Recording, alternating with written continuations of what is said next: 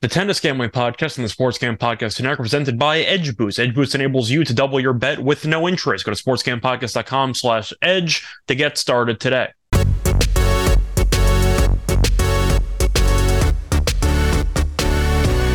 Welcome everybody to the Tennis Gambling Podcast from the Sports Gam Podcast Network. It is currently late Monday night, June 5th, and I'm Rosso, always Scott Reichel, once again going solo for this pod. Should be a fun one because we are up to the quarterfinals in the French Open, and as a result, we do have four matches to go through in this episode. We'll be going through all of them, so strap in and get ready for some high quality tennis matches, and we're going to be looking forward to how they play out. But before I actually get into any of the previews for the four matches, do you want to recap how we did on the last episode. Overall, decent. I'd say the leans weren't the greatest, but we did end up splitting the lock and dog picks. Did win the lock with the under in the Djokovic Varillas match at 28 and a half. That was really never in doubt. Varillas completely was either out of gas or just didn't have enough weapons to handle Djokovic. Djokovic buried him, and he ended up going under the total while also covering his personal spread. So overall, a nice win there on the lock. And for the dog, ended up losing. We had Jarry to win and each player to win a set in that matchup against Ruud. And the three sets were competitive, but unfortunately, Ruud did win all three sets. So ended up losing the dog there. Either way, though, ended up winning the lock, so it could have been worse, but we will look for a sweep here in the quarterfinals. But before we get into any of the quarterfinals stuff, do want to briefly recap my takeaways for some of the matches in the fourth round. Starting off with the takeaways from the Sunday matches. Alcaraz really, really really good. Really nothing else to add there. I thought Musetti was playing great tennis going in, and then Alcaraz showed up and buried him. So I think that Alcaraz definitely shown himself to be the class of the field. Which makes sense because, of course, he was the pre tournament favorite in this event. But the point is, Alcaraz has looked very good, and so is Djokovic. But Djokovic has had a couple of sets that were wars, and Alcaraz, for the most part, besides one drop set to Taro Daniel, has looked very comfortable throughout most of his tournament run. But looking at the other matches, uh, Tsitsipas had a bit of a sweat in the first set, winning 7-5, but then he crushed Ofner. I thought that would happen. And Khachanov did win in four sets. Unfortunately, the game over did not get there because you had two separate 6-1 sets. But I thought uh, Khachanov would win in four or five, and he did. So we ended up having a pretty good outrights episode for the quarters a while back because we have Khachanov and Djokovic, so we automatically win one of the quarters. We also have Rune as a winner of the other corner uh, quarter. We also have Alcaraz as another quarter win, and unfortunately struck out there with uh, Zverev and Etcheverry. So overall, it could turn into a very profitable episode, or I should say, uh, Tuesday and Wednesday for us if the guys we bet on to win the quarters actually come through. But either way, my main my main takeaways for Sunday. The cream ended up rising to the top. You had no upsets. Djokovic, Alcaraz, and Tsitsipas won comfortably. And then moving into the Monday card, you had a pretty interesting day of tennis because you ended up having the five set war between Rune and uh, Cerundolo, which Rune eventually won 10 7 in the Super Breaker. Uh, besides that, though, every other match was in straight sets. Ruud won in straight sets, which was surprising. But once again, each three sets were competitive 7 6, 7 5, 7 5. Then you had Etcheverry, who ended up beating Nishioka. Nishioka was off a five setter against Seyboth Wild. First set was competitive at 7 6, 10 8 in the breaker. And then Nishioka had absolutely nothing left in the tank. And he ended up winning one game in the final two sets combined. So Etcheverry ended up dominating the final two sets. And then you had one of the surprises of the uh, actual fourth round, which was how badly Zverev destroyed Dimitrov. I thought Dimitrov might have had value based on where the line was located. And I also thought that you can make an argument that Dimitrov had a shot to make this match either extremely competitive or potentially win the match. That was not the case. It was a classic Dimitrov implosion where he looked really good in the previous couple rounds, and then he got buried. And now Zverev is into the quarters once again. So overall, not many surprising takeaways. Ruud beating Jarry wasn't a total shock, but winning in straight sets was relatively surprising. The Ruud match I thought would be competitive, but I thought, sorry, the Rune match I thought would be competitive, which it was, but Rune ended up winning. And besides that, Zverev ended up making it back, which was a little bit surprising, but he was a minus 200 favorite. And Etcheverry did beat Nishioka in what was one close set and then two blowout sets. So overall, pretty interesting fourth round, but now it's time to actually get into the quarterfinals once we talk about one of the pieces of drama that went on over the course of the last couple of days. I'm sure you kind of figured out the format up to this point, where I'm going to be going through some of the matches from the previous round. Then I'll get into some type of news story or something that happened in uh, tennis that took place that I feel like needs to be talked about. So, as a result, we are going to be talking about one story that took place, which was talked about somewhat on Twitter, but you had to actually kind of dig deeper into it because if you did not pay attention to it, you wouldn't have found it. So this drama happened a couple days ago in women's doubles in the French Open, and you had a doubles team of Bouzkova with Sorribes Tormo, and this was a very, very controversial situation which happened because of the fact that you ended up having a victory by default. And to go through the actual story, uh, you ended up having one team uh, winning in the course of a match, and then you ended up seeing a ball girl get hit in the face. Now, was it intentional? No, it was definitely not intentional, but the ball girl got hit in the face, and the chair umpire ended up giving the other team. Sorry, apologies. So Bouzkova did win the first set with her partner. They were down 3 1 in the second set.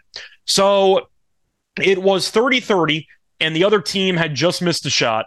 And Kato Su, uh, sorry, I don't know butcher this pronunciation here. So the actual team was Kato and Sutjiadi. So one of the two of them ended up hitting a ball after the point was over, kind of just like putting away a backhand, just hitting it. And the player accidentally hit a ball person in the face. Now, it wasn't intentional. It didn't seem like it was that big of a deal. And the chair umpire noticed it and gave that team a warning. So you're like, okay, a warning. That sounds fair. You know, it wasn't anything that extreme. The ball person was crying, but it wasn't intentional. It didn't seem like it was that big of a deal. Then Bouzkova and Sorribes Tormo complained to the chair umpire and demanded that their opponents would be defaulted, I should say, would have to forfeit for hitting the ball person, and the ball person was crying. So they ended up calling the supervisor over to discuss it with the chair umpire person, and they decided to force Kato and Sutjiadi to uh, basically forfeit the match, and Bouzkovas and Sorribes Tormo won by uh, default. So that was a huge story a couple of days ago in the tennis world. Once again, you had to kind of dig through the weeds because why would anybody ever pay attention to these uh, women's tennis players in doubles? Because I'm sure most of you didn't even realize they were two uh, doubles teams. I never heard of Kato or Sutjiadi, Bouzkova, I've heard of for singles. Uh, Sorribes Tormo, maybe a little bit in singles, but I never knew that they were a doubles team, for example. But the point is, you ended up having drama because I thought the chair umpire got it right. First things first, I just thought that it was a pretty fair warning. It wasn't intentional. Didn't seem like it was really any malice in the actual shot itself or the act. And the next thing you know, the teams are the other team is being I don't want to say a sore loser because they were winning, but they were being unsportsmanlike and demanded that the other team would be disqualified, which I thought was a bunch of nonsense. But either way, uh, it ended up happening that way, and Bouzkova and Sorribes Tormo ended up advancing into the next round. Most people now are just actively rooting against them. And I think it's pretty fair. I think it's a pretty scummy way to win. But on the other hand, you can make an argument that, well, the other team still should not have hit a ball at a ball person it wasn't intentional. It was, I wouldn't compare it exactly to the Djokovic situation in the French Open and the U and the uh, U.S. Open a couple years ago. But either way, the point is, it was a little bit weird, and I thought it was worth talking about. But the Bouzkova way and they handled it, very, very scummy, and I wanted to discuss it. But either way, time to actually get into the previews for the uh, quarterfinals here in the French Open. So starting off, with the matches taking place on Tuesday, the early matchup involves uh, Khachanov against Djokovic. Djokovic is a massive favorite at around minus 1400. Uh, Khachanov is plus 825 the other way. So that definitely makes it seem like Djokovic should dominate. Uh, looking at the actual spread here, Djokovic is minus seven and a half games. Khachanov is plus seven and a half, and the over under for the actual games in the match is 32 and a half. Khachanov to win a set in this match is minus 103. Djokovic to win in straight sets is minus 127. And to look at the over under here for three and a half games, it's at minus 105. Under three and a half is minus 125. And if you think it does end up going to five sets, you can get that at plus 375. But to look quickly at the Djokovic head to head matches against Khachanov, by no shock, you see Djokovic dominating in the head to head and he's winning eight to one in the head to head. And Khachanov's only win came back in 2018 on hard court. They did face off one time, or sorry, two times on clay. Faced off in the French Open back in 2020. Djokovic won in straight sets, and they faced off in Belgrade in Djokovic's home country, and that actually ended up going to three sets in 2022. Djokovic lost the first set and dominated the final two sets in route to a nice win. So, do I think Djokovic is going to lose in this match? No. However, he has had a couple of difficult three set matches, mostly against Fokina, where he should have lost at least one set. That was an absolute war. But either way, the point is when you're looking at the overall matchups here, Djokovic has done very well historically. There have not been many close sets. And I do think that Djokovic, once again, should be able to get the job done. Now, do I think seven and a half games is fair? It seems pretty fair to me. We saw Khachanov lose a set yesterday six one or sorry earlier uh, yeah it was yesterday six one to Sonego. So we know that Khachanov is capable of getting blown out in individual sets, and Djokovic is definitely capable of dominating a set if he's given the opportunity. Now, I do think this match will be competitive early on. From what I've seen from Djokovic so far in this event, it does seem like Djokovic is a bit of a slow starter, or at least the first sets have been quite competitive, and then Djokovic slowly wears down the opponents over time. At least that's what I've noticed when I've been watching uh, his matches so far in this tournament. But the point is, I do think at the end of the day, when you're looking at how these guys match up, Djokovic should win in three or four sets. But I do think that if you want to make an argument that you will end up seeing Khachanov potentially pull off an upset, I'm not going to make that argument. I don't see that being the case. But I do think at the end of the day, when you're looking at how this match plays out, I think Khachanov hangs around for a set. Djokovic settles in, and you see Khachanov start to slowly but surely hit more unforced errors, and Djokovic ends up winning this match, probably in straight sets. It would not shock me if the first setter did go to like a tiebreaker or something, or maybe a 6 4, and then the match slowly opens up after that. But I do think, for the sake of this overall matchup here, I do think I'm going to lean to the under in this one. Once again, you might get one competitive set, but I do think Djokovic, over the course of this match, will wear down Khachanov. Djokovic did what I thought he would do last match against Varillas, which was take care of an inferior opponent in under two hours, rest the legs, rest the body, and stay uh, rested and healthy moving forward. And Khachanov did have a four setter against Sonego, which was once again wasn't that much of a sweat for him. He did have a bit of a nerve wracking tiebreaker, which he won. But I do think Djokovic wins this match, and I do think he probably wins it in straight sets. But you might end up seeing a couple of six fours in there. So I think for the sake of the actual spread and total games, I think I will lean to the under at 33 and a half games at minus 125. That way you are covered in case of a 7 6 6 4 6 4 type of situation. But I do think at the end of the day, Djokovic will get the job done. Now, moving on to the uh, next matchup here, you have a matchup between Tsitsipas and Alcaraz, and Alcaraz is minus six and a half games at roughly plus 102. Tsitsipas the other way is plus six and a half games at minus 122. Alcaraz money line is minus 450. Tsitsipas money line is plus 360. For the games, it's over under 35 and a half at minus 110 on each side. And besides that, you can get some alternative lines. Alcaraz minus five and a half games is minus 140. Tsitsipas plus five and a half games is plus 110. And you can also get yourself some odds on Tsitsipas to win a set, which you can get at minus 155. Alcaraz to win in straight sets is plus 125. Now, the head to head has been very, very one sided. Alcaraz has owned Tsitsipas in their careers. That was not even just a last second thing where Alcaraz became a top five player in the world and suddenly Tsitsipas couldn't beat him. Even when he was slowly but surely climbing, Tsitsipas could never beat him. So I do think that at the end of the day, you will see Alcaraz look pretty comfortable throughout the course of this match. Now, is it possible Tsitsipas takes a set? Maybe, but Alcaraz is 4 0 in the head to head, and they faced off twice on clay. It was competitive in Barcelona in 2022, but they played again in 2023, and Barcelona beat him in the final 6 3 6 4.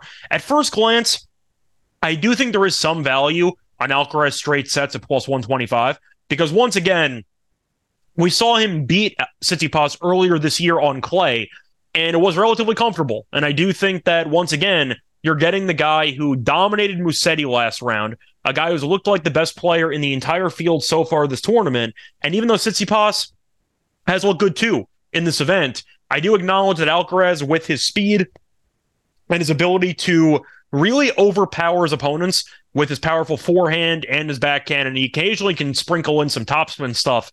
I think it's going to cause Tsitsipas's backhand some problems. Tsitsipas's serve can also be a little bit iffy at times, but I do think that Tsitsipas will hit some untimely, unforced errors, and Alcaraz will probably win this match in straight sets. But I really do like the value at plus 125 on him to win in straight sets. So I am going to give that out as my favorite play in this match. If you want to play it safe for Alcaraz, minus five and a half games at minus 140 is pretty tempting because I do think that once again, Tsitsipas can get blown out in a set. Maybe Tsitsipas loses focus, gets broken early, and kind of rolls over and throws in the towel. And you see Alcaraz dominate a set 6 2 or something like that. I can see it, but I do think at the end of the day, this will be a fun match. But I think Alcaraz gets it done probably in three sets. But moving on to the next two games, which are matches which will be taking place on Wednesday.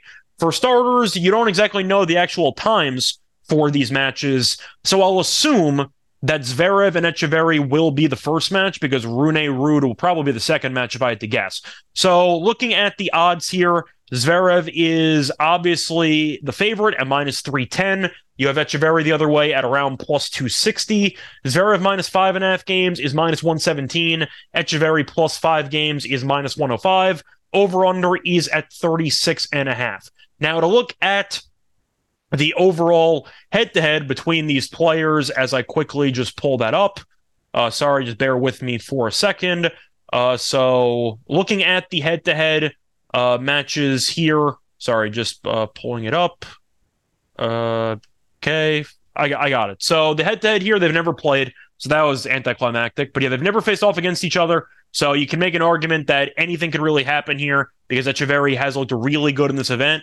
And Zverev is off of a very impressive win against Dimitrov.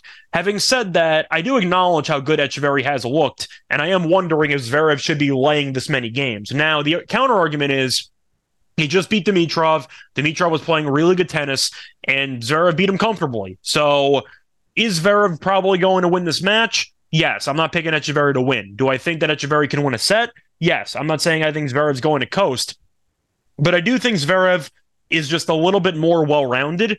And I do think that he hits less unforced errors than Etcheverry. So I do think that if the if the rallies become longer, that might end up benefiting Zverev over the course of this match. But I do think when you're looking at some potential value here, I do think that Zverev to win the match and each player to win a set at plus 130 is worth a look because I do think Etcheverry is going to have moments in this match, but I just think that Zverev is a little bit too fundamentally sound.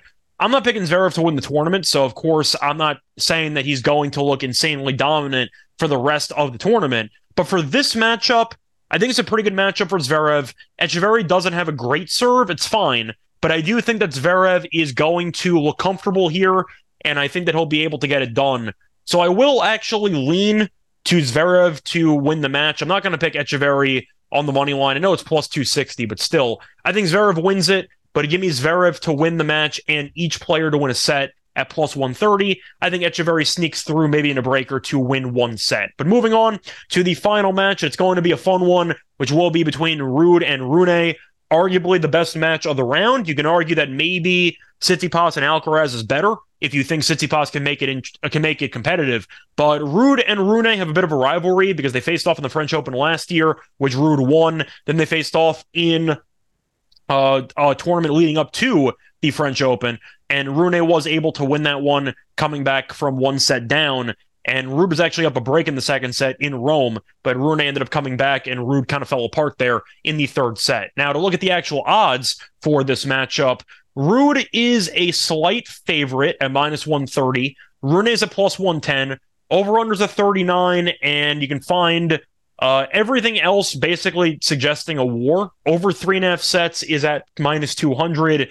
No complaints from me. I think you'll see a marathon match here. Now, I do understand why Ruud is the favorite because I know he beat him in the French Open last year, but the argument is fatigue because Ruud was able to beat Jarry in straight sets in the fourth round. Now it was competitive, but it was still three sets. Rune had a had a war against Cerundolo where he was on the court for a really, really, really long time. And the question is, can Rune recover physically to overcome the potential fatigue with one day off after having a three hour and 59 ma- uh, minute match in the fourth round? And to answer your question, I think Rune is going to look okay, but I do question if he will look completely 100% because it took a lot of energy to come back in that fifth set. It looked like he was potentially going to lose, and then he ended up rallying out of some hole and ended up winning the breaker. But Ruud, for comparison, was on the court for uh, three hours and 20 minutes. So even though uh, Rune was on the court for two more sets, he was only on the court for 39 more minutes, which I do think suggests that the length here for each match is misleading. And I do think that does suggest that uh, Rune is not going to be at as big of a disadvantage as you might think because the scoreboard would suggest that Rune uh, is going to be exhausted. But Ruud was on the court for a long time too, and he ended up getting it done. So I do think that even though Rune has some potential fatigue concerns, you can argue Ruud might have the same concerns, maybe not to the same extreme degree, but still, fatigue might be a bit of an issue for him in this match. Now, having said that, who am I picking to win? I think I'm going to go with Ruud. Now, I know Rune, we gave out to win the quarter, but I do think that Ruud has looked, I don't want to say more comfortable in this tournament because I have to at least point out that Rune's looked pretty good in his own right. But I at least have to point out that Rune, following a five setter where he's had a history of leg injuries and cramping, it's not a great spot. Ruud had Rune basically dead to rights in Rome and then let him off the hook when he was up a break in the second set. So I do think that Ruud being favored actually makes sense. Rune's feels like a little bit of a trap line here because once again, he was only on the court for 39 more minutes than Ruud, and yet he just beat him a couple weeks ago, and Ruud's favored now. So I do think that it's pretty telling that Rune is a dog in the spot. I think I'm going to lean to Ruud. I think it's going to be a fun match, probably four or five sets, but I am going to go with Ruud to get it done as a favorite. I think it's pretty fascinating that Ruud is favored despite losing to this exact same opponent a couple of weeks ago. Then again, we just saw this with Jarry, where Jarry beat Ruud. Ruud was favored in the French Open anyway, and Ruud won in straight sets. So give me Ruud to get the job done on the money line, and I do think that he will be able to win with probably each player winning a set as well. I think you can tell after winning that. Uh, I don't want to say Varia's play, but the same idea of a guy losing a set and winning the match anyway. There might be a little bit of extra value on it. I don't think Ruud's going to win in straight sets, but I do think he will be able to get the job done in probably four or five. But that's going to wrap it up for the actual preview of the four quarterfinal matches on the men's side. Now it's time for the lock and dog picks. But before I actually do that, kind of a quick word from our sponsor. This episode is brought to you by Edge Boost. Edge Boost is the world's first bet now, pay later Visa card. Edge currently offers up to $2,500 in betting advances, which you can use as an extremely valuable tool. Imagine what you can do with an increased bankroll. Get down on some of your favorite futures without tying up your bankroll for months double down on a favorite bet that you like, or even use the opportunity to create a great middle or even hedge opportunity. Edge Boost isn't some sleazy loan shark as they charge 0% interest. Do you know of another way to access more money to place on your favorite bets without paying any interest? Edge Boost can be a part of a responsible gambling plan as you can set up daily, weekly, or even monthly limits all, all across your betting accounts in one place. Support SGPN and grow your bankroll by going to sportscampodcast.com slash edge to sign up. That's sportscampodcast.com slash edge. Must be 21 years or older to use. Problem gambling, call 1-800-GAMBLER. We're also brought to you by Underdog Fantasy. Best Ball Mania 4 is here, and Underdog Fantasy is giving away $15 million in prizes, plus plenty of other ways to win in the NBA, the NHL, and the MLB with their player prop parlays. Head over to UnderdogFantasy.com and use the promo code SGPN for a 100% deposit bonus up to $100. It's UnderdogFantasy.com, promo code SGPN. Welcome back, everyone, to the Tennis Gambling Podcast. Just finished previewing the four matches in the men's quarterfinals of the French Open. Now it's time for the lock and dog picks. Starting off with the lock for the show. I think I'm actually going to go back to the match we just talked about between Ruud and Rune. I'm going to take Ruud on the money line at minus 125, which I found on Bet365. I find this line fascinating, and it seems very, very trappy because Rune just beat Ruud in Rome right before the French Open. But yet, Ruud is still favored, and I do think that's pretty uh, suggestive, at least to me, that Rune is going to be attracting a lot of public money, but the sharps might be on Ruud. I'm going to be on Ruud because Ruud did beat him in the French Open last year, and even though Rune has had success on clay, he does he really hasn't had that many insanely impressive showings in three out of five matches three out of five set matches he made the quarters of the french open last year then Ruud, then Ruud beat him. But most of Rune's success has come in two out of three sets. We saw him, for example, choke that match against Rublev in the Australian Open. Rune has has been very, very good in his young career, but I do question if he's fully ready to go for a three out of five set match after going to the brink in a three out of five set match in the previous round. I think fatigue's going to play a factor. I think Ruud will be able to eventually wear him down. And I think Ruud probably wins once again in four or five. If you want to end up taking Ruud to win and each player to win a set, you can find that at plus 175. But maybe there's a chance that Rune's injured or he gets banged up after having to play that much tennis in the last round. Maybe retirement's in order. Once again, probably not, but I do like the insurance policy of getting a win if the other guy quits. But I do like Ruud on the money line at minus 130. It does once again seem extremely interesting to me that Rune just beat him and he's an underdog. So I think it's pretty telling. Give me Ruud to beat him and get revenge in this three to five set match at minus 125. And the dog for the show will be in that Alcaraz and Tsitsipas match. Give me Alcaraz to win in straight sets, and you can find that at plus 137 on Bet365. Simply put, Tsitsipas can't beat him. He's uh, 0 4 against Alcaraz. Alcaraz beat him on clay earlier this year, 6 4, 6 3. I know Tsitsipas has been good, but Alcaraz is another animal. And Alcaraz, when he's on, is borderline unbeatable, especially in this tournament, because Djokovic is the only guy who can potentially stand up to him, and they're in line to face off in the semifinals. But the point is, until Tsitsipas actually shows me anything, against Alcaraz in terms of success. I'm not going to assume he suddenly shows up and has success against Alcaraz. Their most competitive match came in the French Open of 2021 when Alcaraz was kind of bursting onto the scene and Alcaraz beat him in five. Since then, Tsitsipas has only won one set in the final three matchups and the sets that Alcaraz has won has have been pretty comfortable. So I do think that Alcaraz probably gets it done in straight sets. You might have a tiebreaker, so maybe it'll be competitive at some point for a set. But I'm concerned that if Tsitsipas fall behind, falls behind early, he's going to roll over. And I do think Alcaraz, after that dominant showing he had against Musetti, I think he's ready to go for another easy win here against Tsitsipas. But it's mostly the value. You have a 4 0 guy in the head to head beating a guy that he's owned historically in straight sets of plus 137. I'm going to take it for the value. So once again, the lock for the quarterfinals will be on Ruud money line against Rune at minus 125, and the dog will be Alcaraz to win in straight sets against Tsitsipas at plus 137 on Bet365. That's going to wrap it up for this episode of the Tennis Gambling Podcast. You can find me on Twitter at Rice Show Radio. You can find me on the NBA show, the MLB show, the WNBA show, the NFL show. You get the point. But until next time, good luck to all of you and all of your bets. Bye, everyone.